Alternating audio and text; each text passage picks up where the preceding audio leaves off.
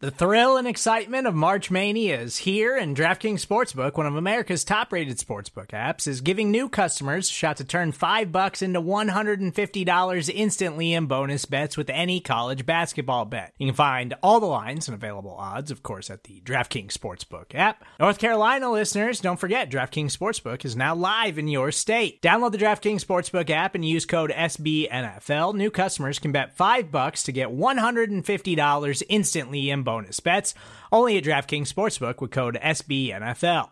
The crown is yours. Gambling problem? Call 1 800 Gambler or in West Virginia, visit www.1800Gambler.net. In New York, call 8778 HOPE NY or text HOPE NY. In Connecticut, help is available for problem gambling. Call 888 789 7777 or visit ccpg.org. Please play responsibly on behalf of Boot Hill Casino and Resort 21 plus age varies by jurisdiction. Void in Ontario. Bonus bets expire 168 hours after issuance. See DKNG.com slash B ball for eligibility, deposit restrictions, terms, and responsible gaming resources.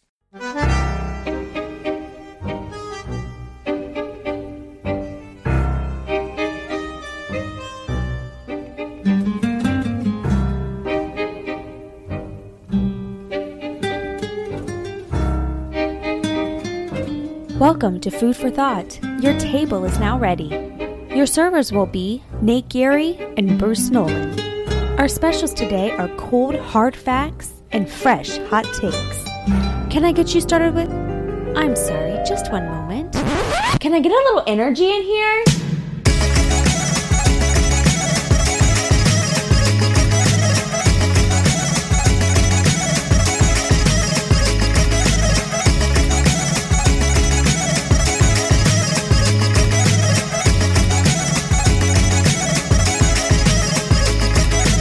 Serving it up to you live on the Buffalo Rumblings Vidcast Network. I'm Bruce Nolan. That's Nate Geary, and this is Food for Thought, a show combining two of your three favorite F words. That's right, food and football. The third one is clearly Flubber, the beloved Robin Williams movie. Get your mind out of the gutter.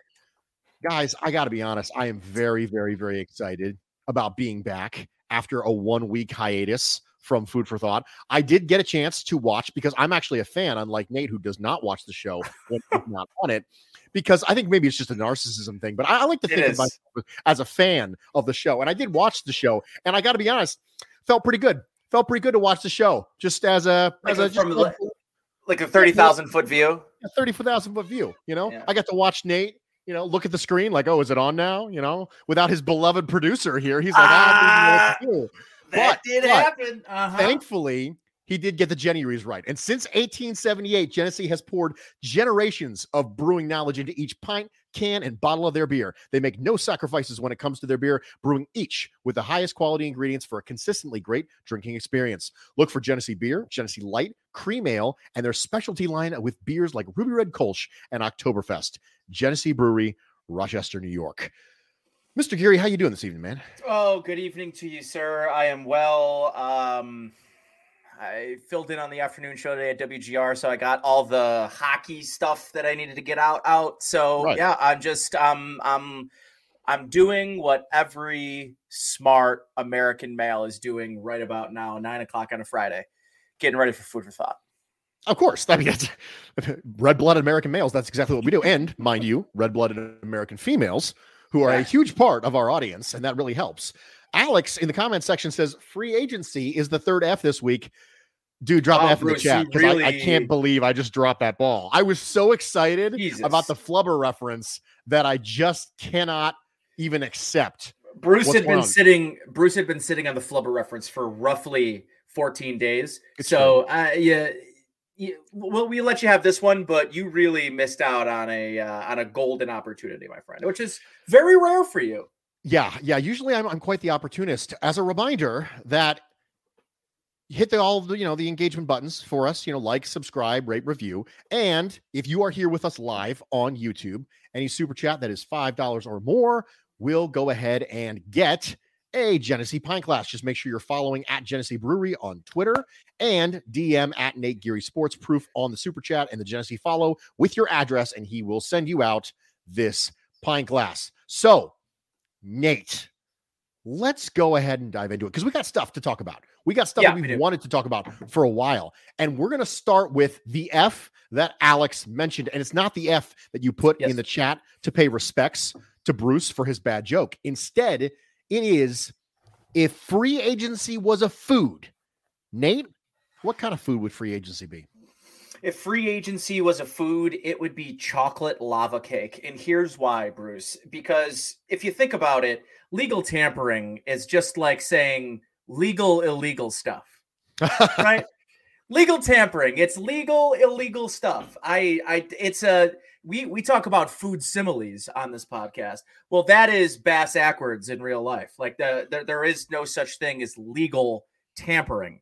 Um, but I digress. Legal tampering is the true start of free agency, but not technically. Wednesday's the real start. So if the outside of that lava cake, that chocolate lava cake, was free agency or the legal tampering period, the the chocolate middle is the start of the league year on Wednesday when all of these trades that we've heard happen over the last couple of days, when all those free agents that we hear end up agreeing in principle, end up getting signed. Uh, the lava inside that is the molten chocolate is uh, is the start of the league year. So uh, uh, the free agency is to me like chocolate lava cake, which I believe is truly one of the more underrated desserts. You know, I, I think every time I'm at a restaurant and I see chocolate lava cake on the menu for dessert, is it just me or does everyone's significant other always want to try the chocolate lava cake? Anyone who's ever had a girlfriend or a wife or a Mhm. husband or a boyfriend and they've taken them, it's never you. It's always the other person. It's always the other person you're with who says, let's get the chocolate lava cake. I don't know why that is that happens. It's never you. It's always the other person that decides on the chocolate lava cake. For me, free agency is like an Asian buffet. And I'll tell you why it's an Asian buffet. Because you can have a lot of different things, and different people like different things on the Asian buffet. However, none of the individual foods that you will achieve at an Asian buffet are as good as the exact same food that you would get at a sit down restaurant where you order it specifically.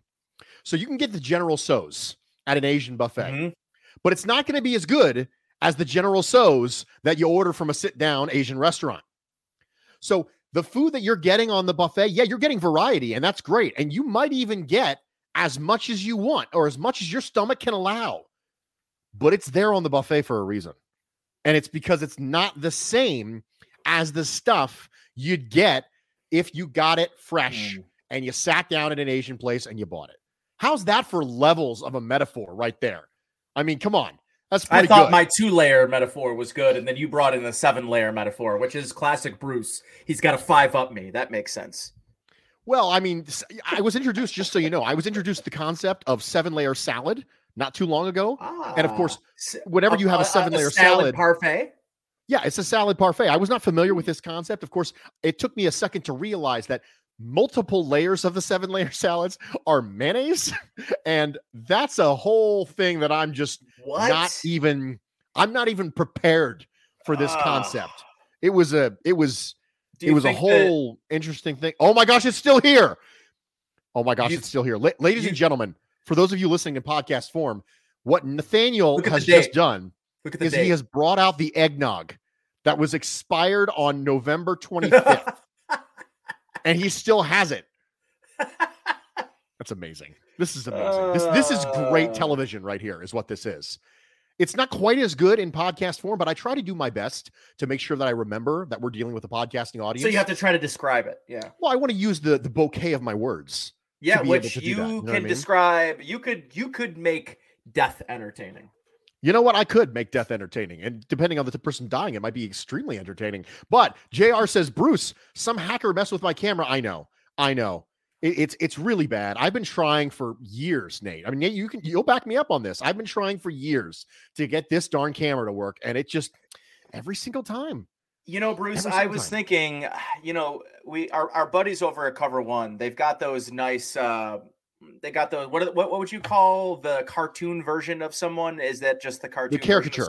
Caricature, thank you. See, again, you and the English language, it flows out so so beautifully from your lips. Um, I feel like we need to create a Bruce exclusive caricature as your background so that it's not just the Bruce exclusive, because frankly, this is not the Bruce exclusive. I think we need a food for thought caricature of Bruce Nolan as the background. That is something that I'm going to work on.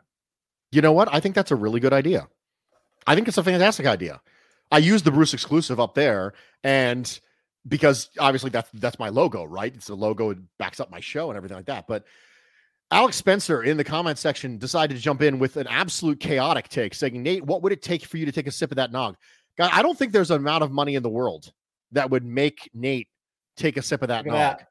The bottom of the eggnog essentially looks like protruding popcorn from below the label at the bottom of the eggnog container. The I think the most disturbing part though, I don't know if you can see the lid or the bottom, but it is they're yeah. both warped outward. Yes. Because of the like probably the, gas. the, gaseous mm-hmm. uh things inside of that. So Alex, to your question, thinking about it, I actually did almost gag uh right here. So I would tell you that if you wanted to watch me vomit, um, I think just opening it, I would vomit. I wouldn't even be able to get it to my lips. So yeah, it would have to be a. Mm, I don't know. Actually, thinking about doing it is. Let, us move on. Uh, Alex, you don't have enough money. I'm going to assume it. Jeffrey Danger says, "What was the horrific heroics that happened to your face?" Well, actually, I jumped through a plate glass window to save a woman and child who are being mugged, and that's the reason why. Um, I, it's almost like the Joker. Every time I tell the story, it's a different story. You know, like, oh, I was riding on my bike and a dog bit my face, and then the next ones I jumped through a plate glass window to save a woman and child who were being mugged, and then one of the other times, I'm thinking to myself, okay, uh, I ran into a burning building to save a puppy and its mother, you know, things like that. It's just going to keep telling you, you want to know how I got these scars? You know, you just keep doing that over right. and over again. Moving along, appetizers. Ladies and gentlemen, yes. we have talked about what free agency would be if it was a food. But now we're going to talk about free agency as it relates to the Buffalo Bills. Mm-hmm. We're going to assume, for the purposes of this conversation, for the framing of this conversation, Nate, that you can only have one splash. That's okay. it. Every other free agency that you add will be middling. They will okay. be unexciting. They will be boring. You get one splash. That's it. That's all you can add. Nick Geary, what's it going to be? You are going to hate the answer to this, Bruce. Oh, no. Let oh, me no. first, before telling you, let me tell you my reasoning behind the person I'm going to pick before I tell you the person I'm going to pick.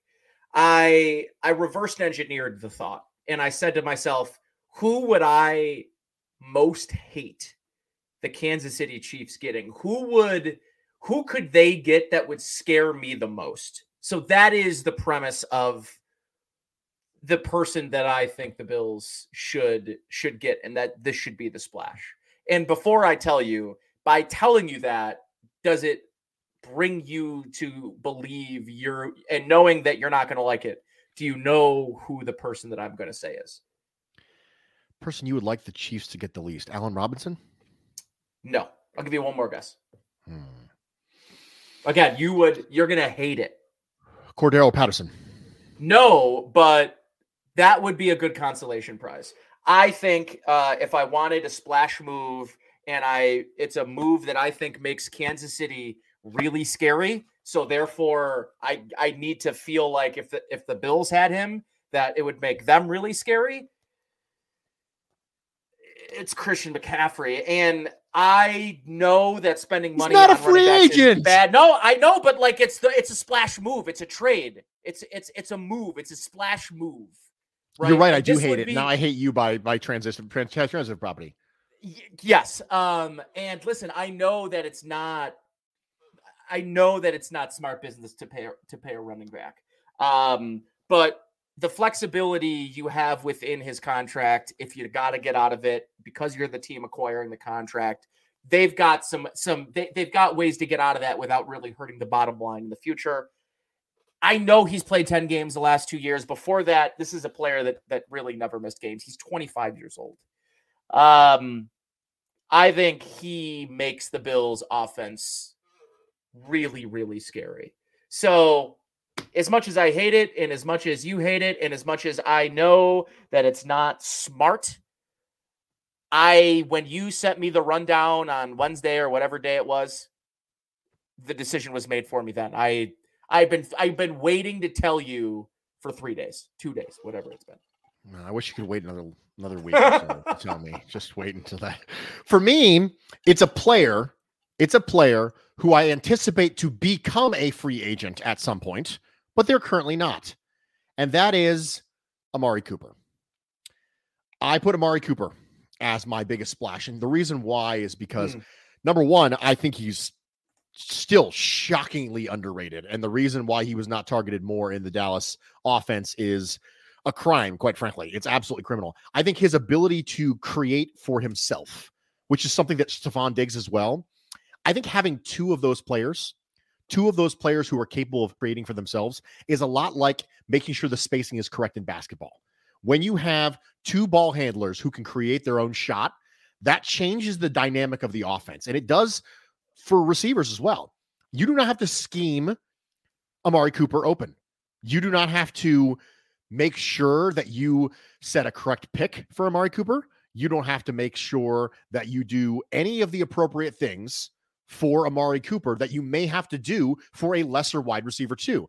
And I, as long as the AFC keeps loading up on players, I want to keep loading up on weapons.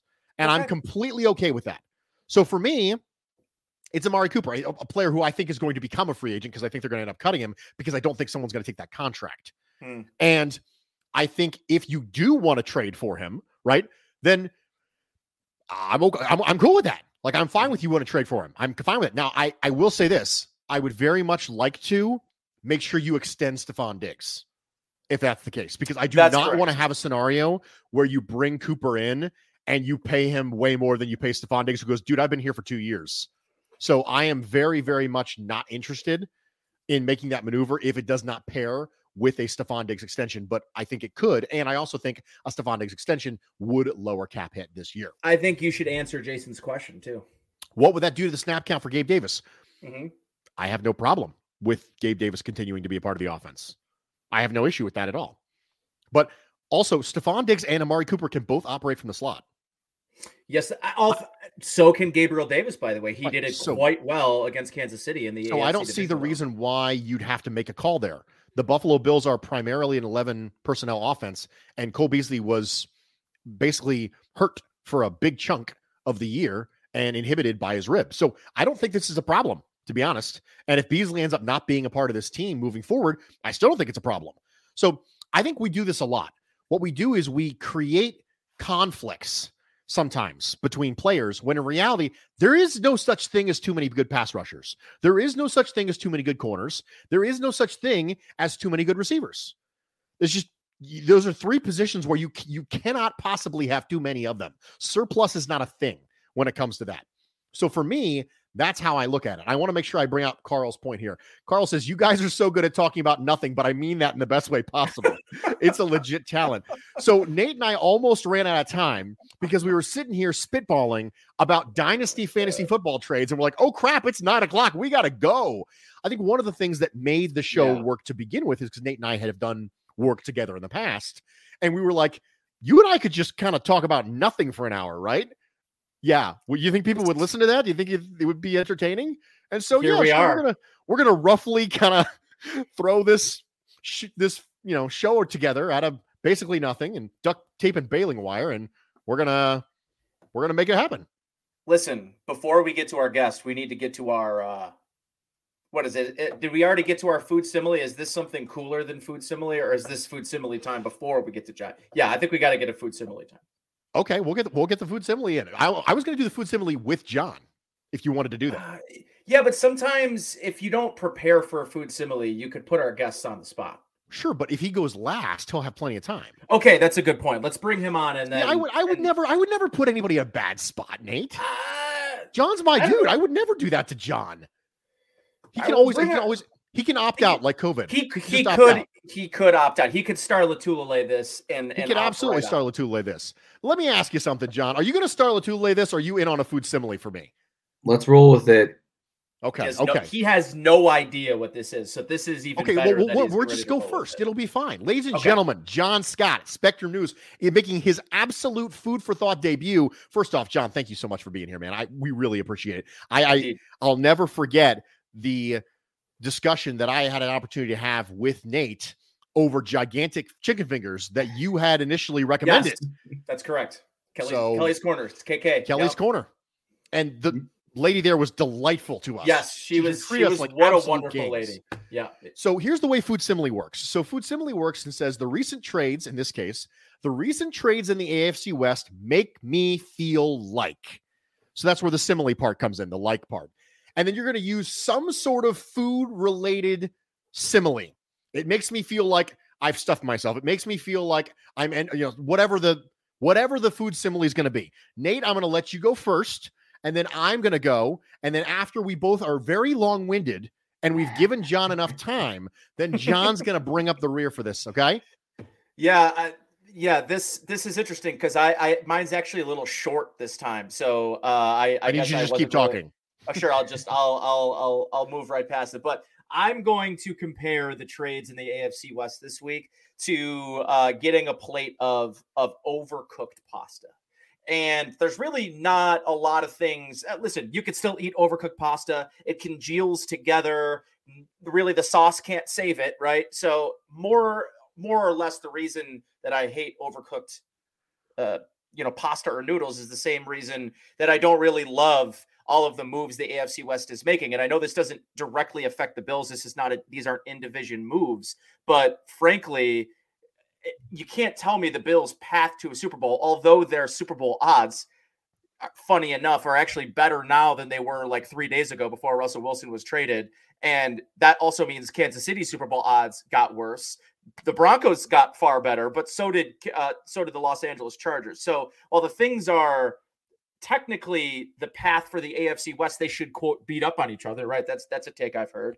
I also think that it is likely going to be a lot harder for the Bills to get to a Super Bowl. They're going to have to now beat an extra legitimate, you know, Hall of Fame level quarterback in Russell Wilson. And we have not even talked about whether or not a, a guy like Deshaun Watson, whose legal issues are now out of the way, he's potential to uh, to come into the AFC. I just this gauntlet of quarterbacks is is not it's not fun much like much like getting a plate of overcooked pasta.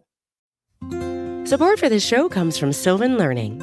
As a parent, you want your child to have every opportunity, but giving them the tools they need to tackle every challenge, that takes a team. Now more than ever, educational support tailored exactly to what your child needs can make all the difference.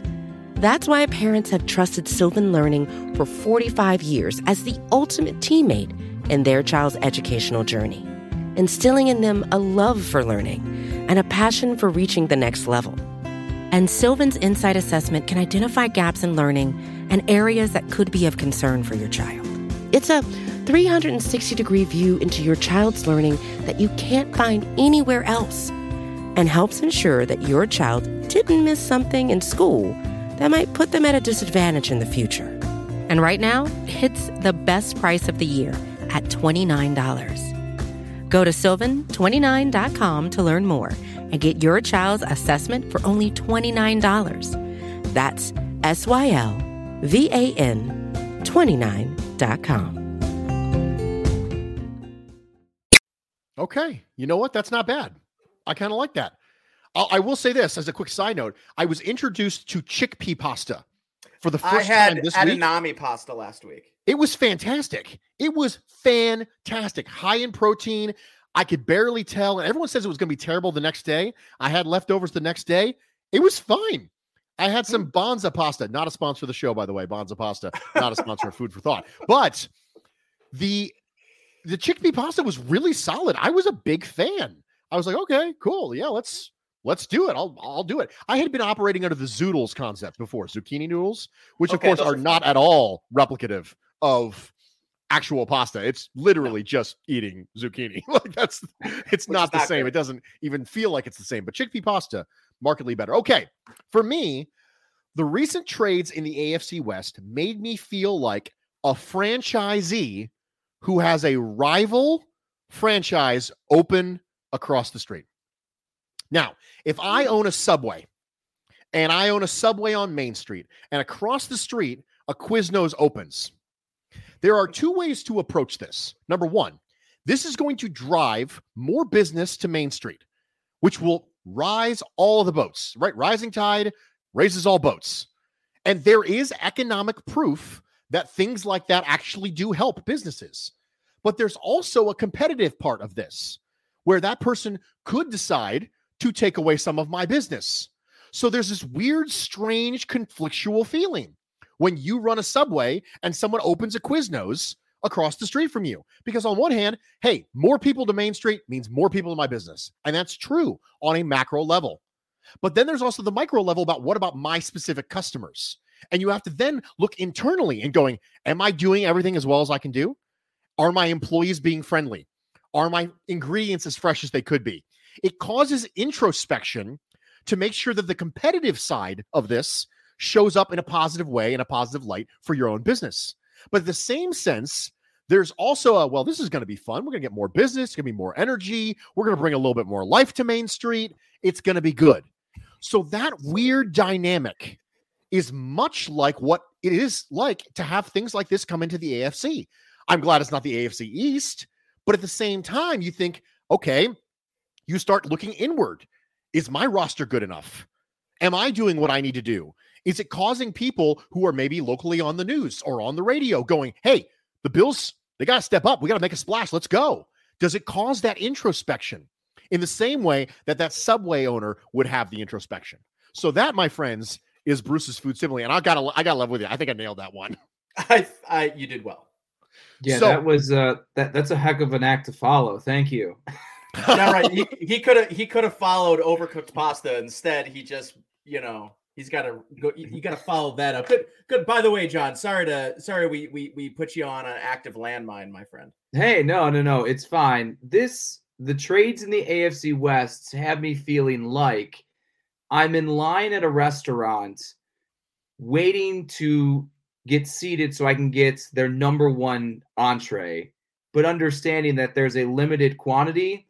And while I may be satisfied once I get inside, I will not be getting the exact thing that I want. So, for instance, Joe's barbecue in Kansas City, I wait in line for that. I love the burnt ends. Are there other things on the menu that will satisfy me? Absolutely. But what I really want more than anything are the burnt ends. And with all of these trades happening, in particular, a guy like Khalil Mack, it has me wanting the Bills to go big buck hunting. And I wonder if everyone else is starting to make their moves, what's going to be left for the Bills to do mm. at the end of the day? And that's kind of where I sit, where other people in front of me in the line, they're going to get the burn ends. They're going to get the, the number one thing on the menu that's going to leave them the most satisfied. I'm going to get something that will be good. I'm not going to say it's going to be a bad meal at all. I understand it's going to be good and every I'll go on with my day. But is it the absolute best thing I could have gotten? Am I completely satisfied at the peak of satisfaction? No, because I went there wanting something else. That's kind of how I look uh, in quick order of thinking here in terms of uh, viewing the trades out in the AFC West. That was fantastic. That was Bruce, I, absolutely uh, understood the assignment. I'm convinced that John is a regular watcher of this show because that's it sounded like he pulled uh, Bruce Nolan right there. It kind of sounded like he that like he even used the same language as he he's definitely a Bruce Nolan fan. You cannot see me. I'm absolutely beaming. I was like, that was absolutely brilliant. Ladies and gentlemen, we are here with John Scott from Spectrum News on the Genesee Brewing Company guest hotline.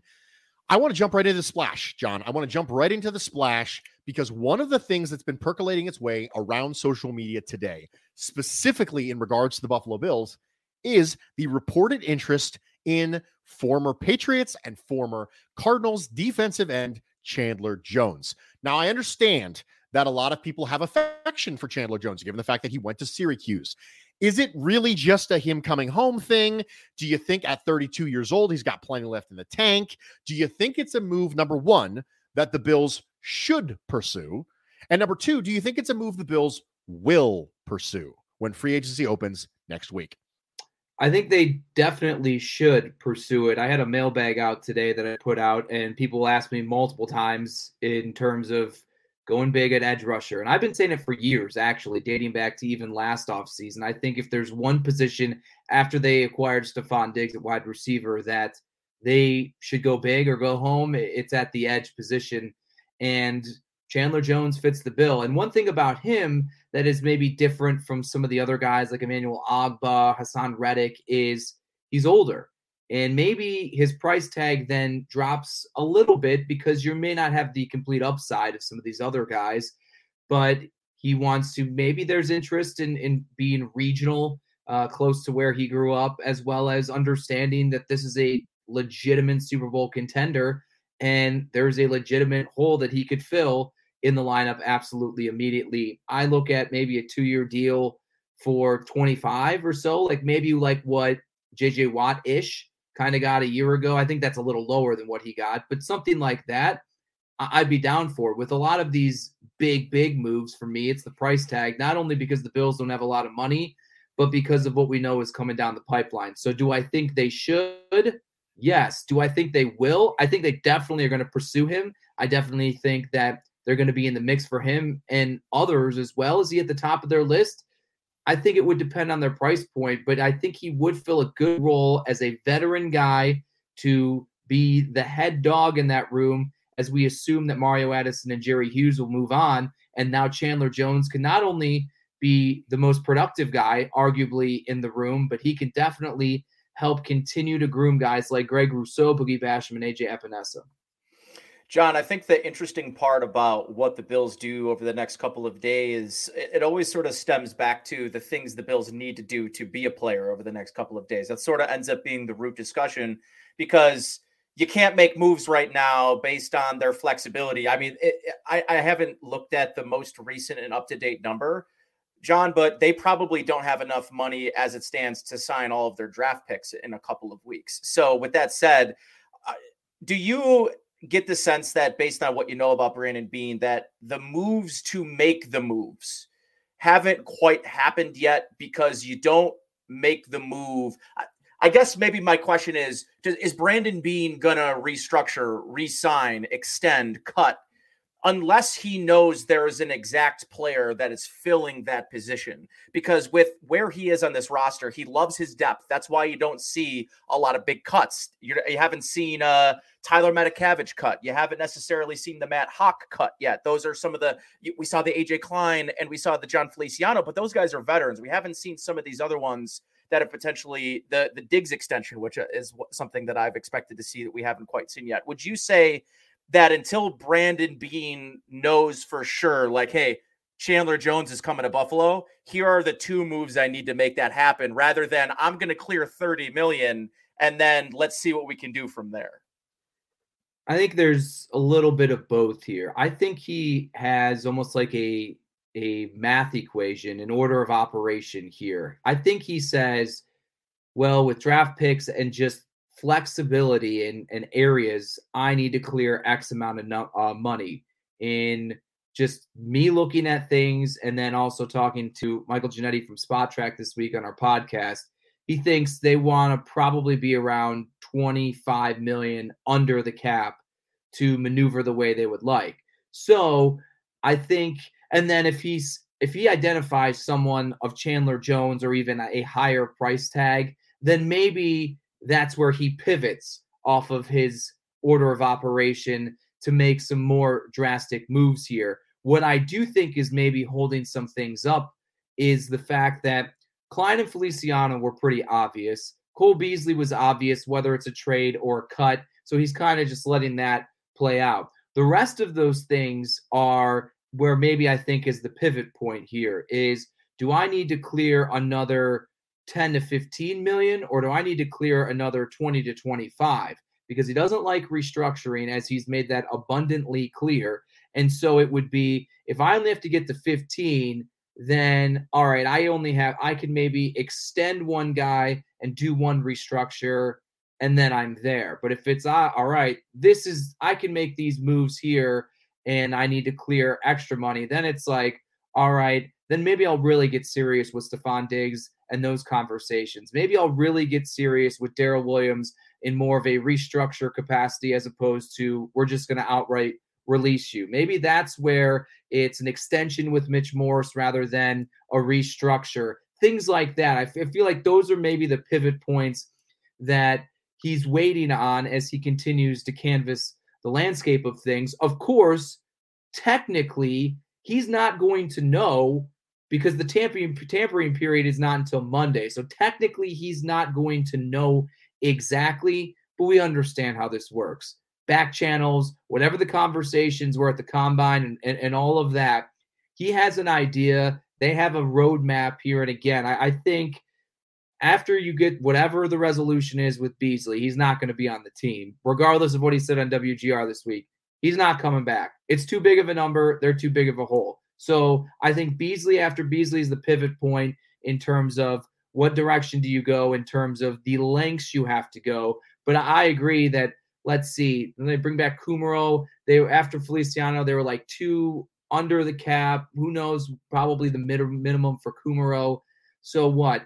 They got to probably find 20 more million dollars, and Beasley accounts for six. So there's at least 15 million, I think, that he still has to maneuver, which is reasonable with again some of those guys that I named, but the savings could be bigger depending upon the routes you take. And I think he will make the appropriate moves immediately to go after the things that he wants. There are also some guys that are very interesting as post June 1st cuts that maybe would play more into the decisions of do we do a Dawson Knox extension post June 1st? Do we do Ed Oliver or do we it's Tremaine, which is obviously its topic in uh, in and of itself. Do we do those more training camp after we freed up some money post June first? Those back channel discussions that you're mentioning, Nate, that's exactly how I got him prepped for the food simile. We didn't have actual formal discussions. At the combine, John and I had back channel discussions. Theoretically, if there was a guy available to be on the show, and theoretically, if I ask this question, just hypothetically, what would you answer? That's how that works. You just use the right terminology and you can pretty much get around any legal tampering. John, I want to ask you about a player you specifically tweeted about today, and that is former 49ers running back Raheem Mostert. A lot of people have been talking about adding a different level of dynamism to the backfield. And given Mostert's injury history, I don't think the market for him is expected to be very significant. But there are questions that come along with a running back who is primarily speed based, who has succeeded in the Shanahan system only. Where do you look at Mostert and go, you know what? Yes, give me the dynamism. Is it a cost thing? Is it an upside thing? What is it with you and Mostert that makes you think, hey, I think he's a good fit for this Buffalo Bills team in 2022? Well, Raheem Mostert was Matt Breida after Matt Breida. So uh, if you're just looking at it that way, I understand the injury history, and, and that's part of it. I mean, even if he was healthy, San Francisco has a million running backs. They have a draft pick from the third round last year that was inactive for the whole time and had a lower round pick supersede him and all of this. Whether you call it product of the system or, or not, it's irrelevant. They have a stable of backs and they, and they don't need him, especially coming off the injury. To me, it's worth the roll of the dice. I don't feel that you need to invest heavily in the running back position just in general. And it's been proven that the third wheel in this backfield has been a very odd position and person whose playing time is strange. TJ Yeldon was effective. He never saw the field. Matt Breida didn't see the field, then was effective, then never saw the field again. It's a really weird dynamic. So it's not worth it, in my opinion, to spend a lot of money. So to me, I'm like, let's roll the dice. So I figure uh, I don't know, could you get him for two million on a one-year deal or whatever Matt Breida was making? I think that that's pretty reasonable. You check him out if the medicals are good, you see what he can bring, and then that's where you shift the conversation to: Do you finally get that new addition speed guy to truly be the number two and, jump jump frog Zach Moss, or is he just going to be there again? And I also wouldn't mind them uh, addressing it late in the draft as well with another again, looking at speed, a different type of player than Devin Singletary and Zach Moss. But I just think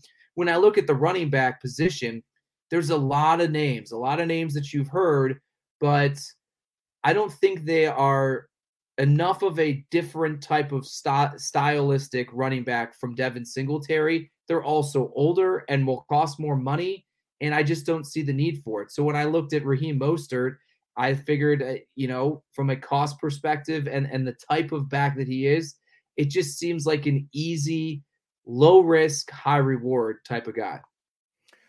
Well, I'm definitely not going to be able to let you leave without a if you haven't seen these reports yet, get your thoughts on them uh, because you're a Cleveland guy. Uh, but Aaron Wilson, uh, I believe, of Pro Football Network, uh, has tweeted out uh, last hour, 8:49 p.m., that Cleveland has quote done a lot of work on Deshaun Watson lately and are now regarded as a wild card entry into the expanded trade market. And that prompted then a tweet from uh, Bucs reporter uh, Rick Stroud, who covers the Tampa Bay Buccaneers for the Tampa Bay Times, saying that quote the Buccaneers have been doing work on Baker Mayfield in an evaluation standpoint if he were to become available via trade. That's a lot, by the way. That would be one hell of a shakeup. If I may, Baker probably couldn't go to a better place than Tampa Bay in Bruce Arians' offense deep down the field. Finally gets to use his arm strength. By the way, that would be a really good spot for Baker Mayfield if this end, ends up happening. But what is your initial reaction from a someone that reports on a team in the AFC uh, and how that might shake things up in the AFC, and B from a Cleveland sports fan perspective, how would you sort of look at that situation as it played out? Oh, by the way, let's not forget Bruce Arians from the broadcast booth years ago was petitioning to be the Browns head coach for an entire season, and then they still didn't hire him. So these two lot worlds could have actually united in the Collided, end, right? Uh, had had they gone that route uh, over the other mistakes that they made uh, before falling on Kevin Stefanski here. From an AFC perspective, you just you would have to think you want to get him out of the conference. You've already brought in Russell Wilson. You've already seen the elevation of some of these young quarterbacks and have to assume that maybe some of the others, maybe one of them hits. You never know who it's going to be. And so if Deshaun Watson comes back into the mix and gets out of the dumpster fire that is Houston and gets at least to something that appears on paper to be a better situation, then again, that's just another bump in the road for everyone, for everyone. And so, from a conference standpoint, if you're looking at it from the Bills, I think you would say, just like everyone in the NFC said, thank goodness Russ is now in the AFC. I think at the same time, even not even knowing the type of player Deshaun Watson's going to be after all of this time off, you want to just put a talented younger player at that position in the other conference. From a Cleveland perspective, they probably uh, they probably kicked the tires on Russell Wilson, didn't have the assets, or he didn't want to go there. I assume in in it would have never happened, but maybe they at least gave a call about Aaron Rodgers. And because I think it's clear as day, they're not sold on Baker Mayfield, but they're one of these teams that has never had a quarterback in 20 years. He's the best thing that they've had in 20 years. And that's where, like a Cincinnati with Andy Dalton, although Carson Palmer was good, but the, you know, uh, like even with Joe Flacco, with some of these teams that have never, have rarely had even marginally good quarterback success, it's easy to get stuck because you're afraid of going back to the bottom of where you were. And so that's kind of where they're at. And so if there is an avenue where they can seriously not only upgrade the quarterback position, but also get rid of Baker Mayfield, I definitely think they should do it. Now, there's obviously, even though he was not charged, there is a PR aspect to all of this. There is a, is your organization comfortable with whatever facts that you find? Regardless of what in the legal system it is, are you comfortable with having this guy be the face of your franchise? that's a whole nother thing. But again, for a team like the Browns, who hasn't been good in, I don't know, since the early 90s with Bernie Kosar, then I think you kind of get pushed to well, we're just going to accept it because the talent supersedes everything else. So it doesn't surprise me that the Browns are in on it. Do they have enough to get him? I don't know because you see that the asking price has been pretty consistent ever since he requested this trade. And one thing the Browns shouldn't do, or really any team, in my opinion, is overextend yourself with assets by giving them out to the point where he's once again in a situation similar to Houston where he's a great quarterback, but but what is around him? Ladies and gentlemen, you've been listening to John Scott from Spectrum News on the Genesee Brewing Company hotline here on Food for Thought. John, before I send you off, first off, thank you so much for being here. You absolutely knocked it out of the park in your first yes, entry into the Food for Thought mythos.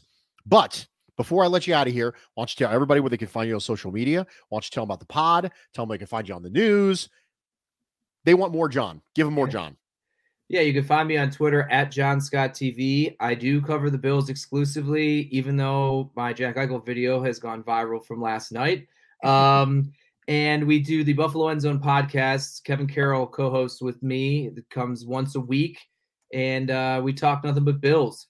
We have guests at times, and other times we just dig into the news of uh, the past week. Certainly, free agency will be the big hot topic, and then uh, yeah, Bills news you can find on Spectrum News One. Uh, we're 24 hours, so pretty good chance you'll find me at, at some point if you stick on long enough. Awesome. Thank you so much, man. I really appreciate it. Hey, thanks, guys. Thanks, John. Well, I mean, kind of feel like you nailed it, dude. I kind of feel like you Yeah. nailed it. he listen i the only reason that i was skeptical of of making john do the food simile was i feel like we blindsided our previous guest with the food simile and they just simply were not ready um if you did or did not back channel with john you would have never known because Absolutely nailed he it. He nailed it i mean he Well, and John's better than mine. fantastic. He's fantastic anyway. I mean, you know, ever since I even entered into this space, you know, been nothing but gracious to me and um and also introduced, you know, to me to some amazing chicken fingers. So I mean, that's really a debt you can't repay. You know, chicken is forever I, that chicken that is forever. something i've heard I, am going to start. I, I think really think that the marketing for chicken should be a lot closer to the marketing for jewelry, right? yeah Get like yeah, really a- dramatic Zales. music. Yeah, Yeah. like Zales, right? You know, every kiss begins with chicken. You know, I just feel like that. That's. I think it should be a thing. you know what I mean? this really took a speaking of heel turns Yes. Okay. So we have questions to get into. And the first one comes from Cam Greasy, who says if Beane could pull off JC Jackson as the only notable free agent, would you be satisfied? I will take this one first. Satisfied from an on field standpoint? Yes. Because I do think that I'd be very interested in seeing what kind of defenses you can run with two people who are capable of both playing in man. However, I will say that having $36 million an average annual value tied up in your corners, I think is bad business. Hmm. I think given how quickly young corners can contribute, I think drafting one's a better financial move. But on the field, I'd be happy. Financially, I don't think it's the smartest team building philosophy. How about you, Nate? Where you feel where you feel on that? he's a man corner. Um, I can tell you that he's a player that I think will likely fit in the category of going to get overpaid. I think I, as a general rule of thumb, on the defensive side of the ball at the cornerback position, take a position that if Bill Belichick does not believe you are worth the number you are looking to get, then you actually are probably not worth the number that you are trying to get. So that is sort of my stance on JC Jackson. Would he be, would he help this defense? 100%. Um, do I believe it's the best use of the limited assets and resources the Bills have to go and sign and potentially put 25, 30% of their salary cap dedicated to five players, six players, really, when you when you now you count Cyril Neal um be getting paid this offseason. Yeah, I I don't think it's a move that is in the best interest of the team and can help them the most, get the most returns. Um so yeah, that's uh that's kind of my take on JC Jackson. Next question comes from Alex. It says, "Would you rather invest in a running back via free agency at a reasonable deal or through draft investment?" Nate, you want this one first? Yes, absolutely. I, will I'll take this. So I think this is a fair question. I also think Alex, you could bring in trade because you know I mentioned Christian McCaffrey. The Bills have been linked to Christian McCaffrey. They've also been linked um, to potentially being interested in, and they're the odds-on betting favorite right now in Las Vegas casinos and sports books to be the trade partner with the New York Giants for Saquon Barkley. So um, I think it's no, and they have also been tied to free agent Leonard Fournette. I think it's very obvious that the Bills are looking to not only upgrade the position, but but bring in a guy that they feel might help them take the offense to the next level. We keep hearing about Evan Engram, right? The Bills and NBC Sports Edge has linked the Bills into Evan Engram, um, the tight end from New York. Who else have they been linked to, Bruce, right? They've also been linked to Rob Gronkowski. So there is certainly the sounds of it, the, the people they've been getting linked to, running backs, tight ends, there it does sound like there is a level of evolution that Sean McDermott and you know obviously new new offensive coordinator uh, Ken Dorsey want this offense to to sort of look like it and, and how they want it to evolve. And, and I think that the players being named have been certainly interesting. So could I see them investing in the trade market of free agency? Absolutely. But where where they get likely their best value? Probably in the draft. This is a this is a draft class that I think has some really solid options in the third and fourth rounds for the Bills. And that's sort of where they lived, Bruce, for the last couple of years. And I wonder, from an ideological perspective, in building a roster and building out a position group, that if you feel like you've gone to the well too many times in the third round or the fourth round, if you're Brandon Beane, right? Like we know that Zach Moss came from there. We know Devin Singletary have come from there. And from a value and from a cost controlled perspective, hard to complain because the Bills, I think, are 31st in the NFL in terms of money that they're committing to the running back position. So they spend less than anybody and, you know, for a good portion of the last year and really the year before, Bruce, they were also getting the least amount of production from the position. And a lot of people and a lot of smart people would argue that you don't necessarily want to push an offense that's being controlled by Josh Allen and that has Josh Allen into an offense that will utilize a running back more. But I I, I think it, it can't hurt for them to become a little bit more multidimensional. I don't think it can hurt to have a more effective and maybe more dangerous running attack. So for me, is it Breece Hall? Is it Kyren Williams? Is it Ty Chandler, who I like a lot out of North Carolina, is a name that I think you that everyone should familiarize themselves with. 5'11 and ran a 4-3. I I I, I like the idea of that a lot. We we know Breece Hall ran a 4-3-9. I'm I'm interested in a guy that can run in the four threes as being an offset back, but it's it feels like Bruce that although they say the they they say all the right things about Devin Singletary and Zach Moss and the running backs that they have and the running back by committee approach that it sounded like they wanted to have last year and the year prior. I think the running back by committee approach is, is a talking point that the Bills have had out of necessity because they have not had a guy they believe is worthy of that bell cow status. I wonder if they're interested in adding someone that they would consider that. So I, I, think running back is higher on the priority list than maybe it is for fans. For me, this is a pretty obvious answer, and it's based entirely on what you already said. The idea that the Bills are 31st in the NFL in running back spending is delightful to me. I the only thing that makes me happier than that is if they were last in the league in running back spending. So for me, I am a invest in the running back position on day two every couple years and just churn through them. That's my general team building philosophy. So for me, even though the Bills decided to invest in Singletary and Moss in the third round, I'd go back there again. And I have a hot take for you. I know I'm not the hot take guy. You're the hot take guy. That's I have a hot take. Job, yeah. Are you ready? Okay. We we we we we we like the, the alerts are going off. We we we hot take from Bruce. I would rather have Ty Chandler than Breece Hall. Okay. Is there um, don't don't don't throw first of all, it's not that is in terms of hot takes, that's about as lukewarm as it gets, pal. Um, but I, what what's the what's the reasoning? When I look at running backs, the first things that I care about most before I even get to physical ability, okay, I care about vision and contact balance. Those are the two most important things for me in a running back. I want someone who has an intrinsic feel for the position. And instincts and vision are at the absolute top of that list. We have seen it time and time again.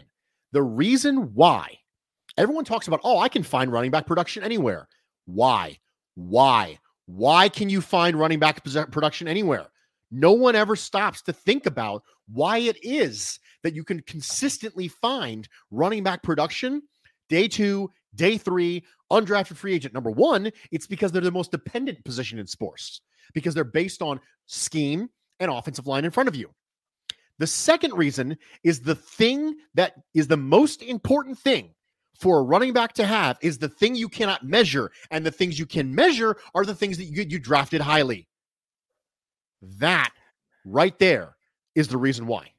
Bruce, can I throw an interesting wrinkle into this conversation? I'm listening. D'Ernest Johnson. Yeah. Tendered. Yes. By the Cleveland 2. Browns. 2.43 million. Sure. Yes. Right of first refusal.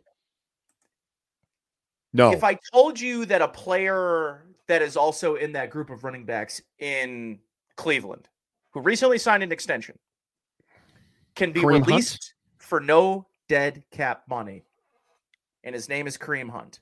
I don't. And he becomes. I so I've seen some some some chatter on the Twitter box.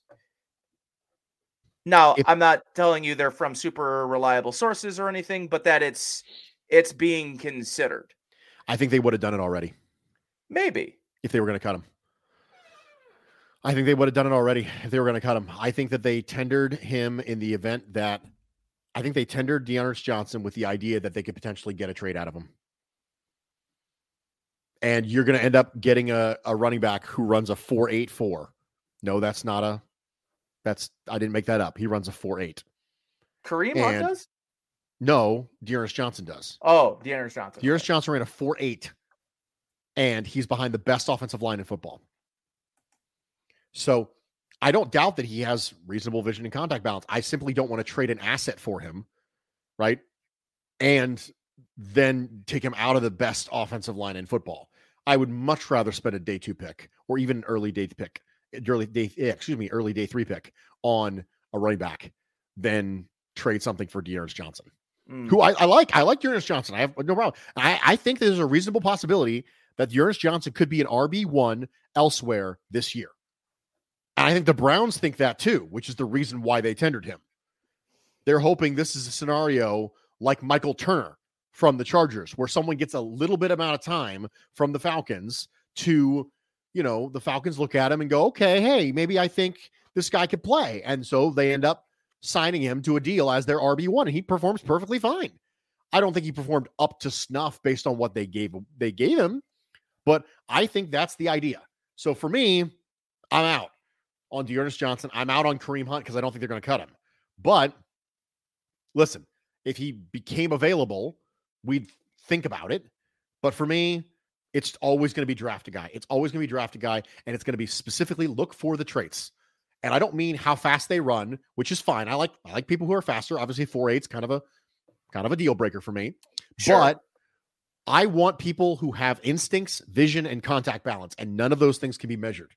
And the people who have less of those things are worse running backs. Trent Richardson had terrible instincts for the position, horrible instincts for the position. He was just a big giant man. Right who ran fast. But you consistently find people who succeed because the things that make you successful as a running back are things that don't get you drafted high because they don't show up flashy in green on the RAS score. So for me, that's where I'm at. So that right there is my spiel. So we're going to move forward and we're going to finish off with our digestive. And we're going to do winners and losers from this week in the NFL. So I am going to go first and we're going to start with winners. And I am not going to say Deshaun Watson. I'm not going to do it. Okay. Okay. We're, I, I'm, we, I, I will not. I'm not touching it with a ten foot pole because I'm going to go off on some massive tangent, and people will not like what I have to say. Before before we get into winners and losers, can I do something quickly? You sure can. Uh, I am going to take to the comment section because okay. I'm going to give away two Genny Gla- pint glasses tonight, and I'm going to mail them to your house. If you can answer this food themed question. Okay. Um, so I will. I have two of them. The first one, the first one to answer this question correctly, um, will be given. Uh, I'll have you set me up, and you send me a DM on Twitter, and I will get this set up and sent out to you. They're awesome. I've got a bunch of these, and it's time we start giving them away. So, Bruce, the first trivia question. I guess this is a poor trivia because it's not really trivia. Tamarind. Are you familiar with tamarind? I am. So the question that you get from tamarind is what it tastes like because it's a fruit that tends to take on the flavor of the things you put in with it, right? Mhm. Um, what I want to know is what family of other things is is tamarind considered? There's a couple of things that most people confuse it with when it's in a dish of some sort. Um, so what I want to know from someone, the first person that can throw it up here in the comment section, what other fruit item or food item is in the same family as tamarind with a D, tamarind. So if someone can think of that or use their Google bot and wants to get a a Genny, you know, pine class, this is your time. This is I would know this right off the bat. Bruce, do you know the answer to this question? I do not know the answer to this question. Really? I do not know the answer to this question. You. You stumped Bruce for sure. I am familiar with tamarind. Um, I've had I have but also it's been a long time since I've had Indian food as well. Um, so Alex is so- very close. It's- not a plum is not considered in the same family, but you are close, Alex. I mean, it's a legume. I know it that. does it does look like edamame, but that is not the flavor profile that is often compared to. Wow. I, I I don't even know. I, I I really don't even know. You completely stumped me. I just I feel I can't even tell you how excited that makes me feel. Richard, um, also close, but so Jason, we're the it is technically a legume and it, and it does look like peas slash edamame and all that good stuff. I'm talking about the flavor profile often gets confused with or compared to blank, not necessarily what it looks like or the family that it's in. wow. Alex, you're still you're you're you're dancing all around it. You you use ginger and you use plum in this ethnicity's type of food, and tamarind's right in there. Carl, it's borderline, and I'm gonna give it to you. I, it's not so. I'm gonna give away another one to someone that gets it right, but it is often considered in the same family as lemons. So I can't say and there it is, Cam Geezy dates. That is the actual correct answer. But Carl, I'm going to give you a pint glass as well. But Cam, you are correct. It is most akin to apricots and dates. Wow. Tamarind. All of you have learned Wow. something here today. And it often you can find it, and I said ethnicity and ethnic food, Indian. I'll level with you. It's been a long time since I've had Indian food. I don't think I've I'll level with you. I think here's how long it's been since I've had Indian food. I don't think I've had Indian food since I married my wife. So That's next time you been. come to Buffalo, because I owe you a, I still owe you a lobster dinner. Lobster, yes. They have a fantastic lobster dish at this Indian restaurant. It's called India Gate. It's we, uh, Leanna, my girlfriend, and I had one of the best dinners, period, that we've ever had at India Gate down on Hertel Avenue. So next time you come to town, I'll let you pick where you want to get your lobster from, and I'll we'll, we'll go there and get lobster. But the next time you guys come up, we we need to. I, I would like to bring you back into the world of. um uh, I'd like to bring you back into the world of, of really strong, very good Indian food. Like, dude, I'm talking the tikka masala that we got was un unnecessarily good. And Trey, you, my friend, first and foremost, thank you for the super chat. Secondly, uh, please make sure you guys go on Twitter. Carl, uh, Cam, and Trey. If you guys don't have Twitter, let me know. But go to my Twitter at Geary Sports. Shoot me a DM. My DMs are open. Get me your address information and uh, make sure you guys go and follow Genesee Brewing Company on Twitter as well. And uh, I will send you each, all three of you, a um, a Genny a Genny beer pint glass. They're sweet. Like I said, I've got a lot of them. We've got a lot of giveaways coming up. Um, but Cam, I've I've got to say, man, you you've really impressed me tonight. Well done. Okay, moving forward. Moving forward to winners and losers. Like we said, not Sean Watson today. I'm going with Jerry Jeudy as my winner this week. I have been petitioning to get Jerry Jeudy a darn quarterback for what seems like forever. And now that he's got Russell Wilson, hopefully Russell Wilson keeps it together long enough to get a glimpse of the type of talent that Jerry Jeudy can be. I think that the addition of the rise of Tim Patrick, the continued play of Courtland Sutton, and having a player like Jerry Judy is a good sign for Russell Wilson's ability to continually score in Denver. And I think that shipping off Noah Fant, I don't think is that big of a deal because I don't think Russ was going to target tight ends anyway. So for me, having three receivers who they can go to consistently, reliably, I think matters a lot. And for me, Jerry Jeudy is finally getting an opportunity. I really have a thing for these wide receivers who had just got shackled with bad quarterback play for their entire life. And for me, not entire life, Jerry Jeudy obviously played at Alabama. He did not get shackled with bad quarterback play there. But I'm really interested in seeing what Jerry Jeudy can become. And I think that his tweet emojis this week pretty much said it all. And I'm happy for him. I hope it goes well. And he's my biggest winner this week. Nate, biggest winner this week in the NFL. There's a lot I think you could go off here. There's a lot of big trades that happened this week. I've got to say the biggest winner this week is Khalil Mack because Khalil Mack gets to go to a true contending team. He also gets to play across from Joey Bosa. And the Chargers in general took a big step in what they, I think, have identified as a major weak spot of their team. It was last year. They were one of the worst defenses in football, and it ultimately cost them an opportunity for a playoff berth. So I think the Chargers and Khalil Mack are big winners this week. I like a lot um, what that defensive front can is going to be able to do. And if they go out and draft Jordan Davis or you know Devonte Wyatt, whew, that is going to be a nasty, nasty defensive line.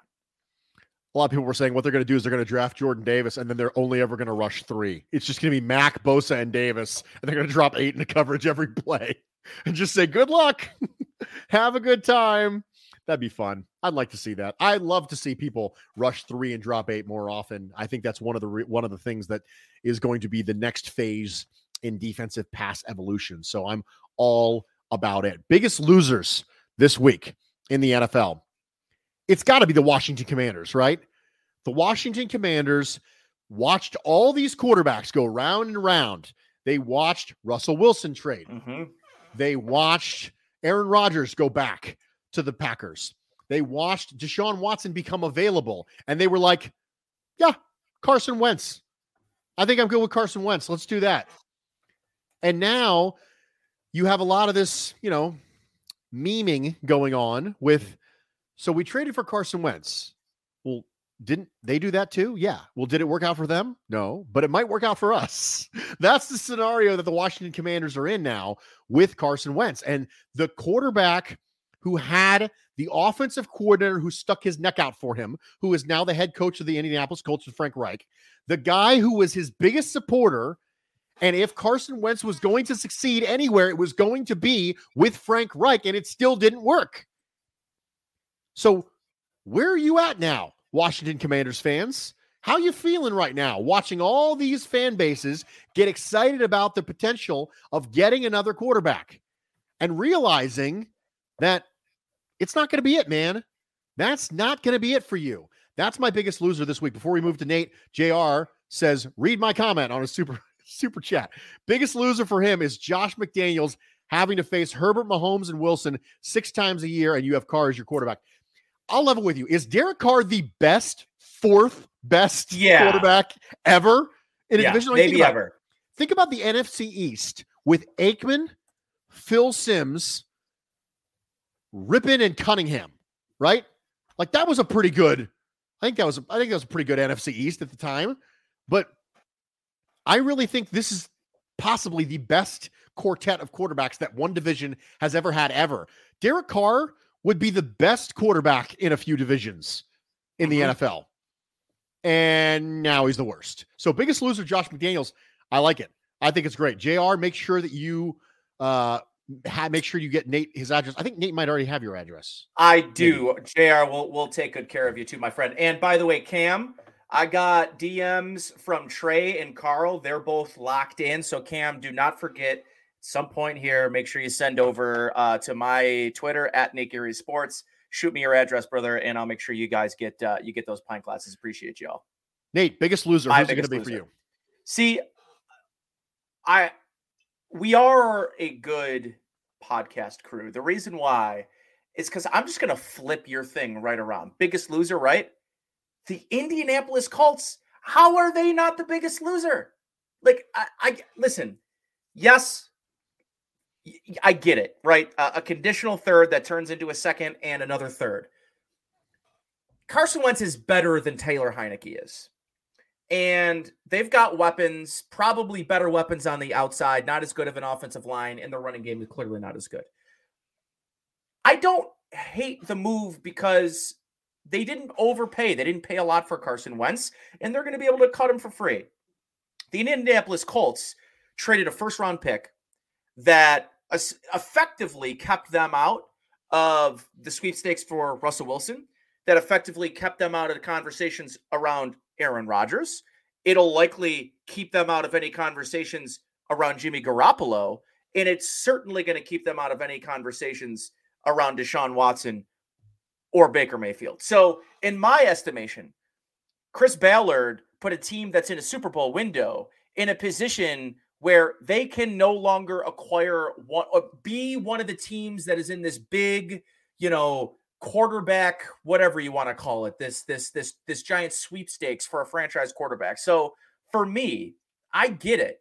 I, I i i get not loving the trade if you're the washington commanders or if you're a commanders fan but man admitting that mistake is a smart thing to admit this early and not letting it go further but it's it's a terrible move for them and and, and in my opinion the background and, and hearing how Jim Irsay just like, you know, wouldn't have a conversation with Carson Wentz. And listen, like, it feels like this is a very poor reflection of Frank Reich and Chris Ballard, two guys that are around the league tend to really be looked at at a very high level. And and and I think they should.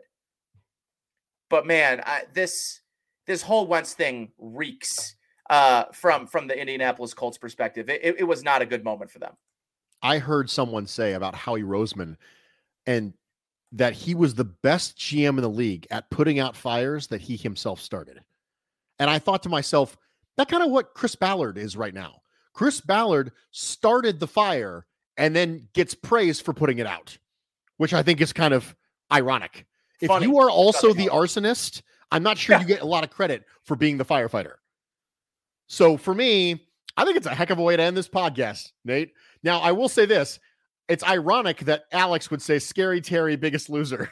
I'm not going to tell you guys why that's ironic, but it's ironic that you would bring that up between Nate and I right now. So I just think that's maybe more to come on that. We'll see. But I'm sure more to come on that. ladies and gentlemen, boys and girls, thank you for being here. We've we done it. appreciate your evening. We did it. It's good to be back, Nate. Did it feel good? It felt real good. It felt really good. It felt like Feel being real home. good. Real good. Felt like being home again. Ladies and gentlemen, for those of you in the comments and those of you watching around the world, we are glad you decided to spend your evening with us. We hope you had everything you lo- wanted, everything you loved, and we hope you didn't leave hungry.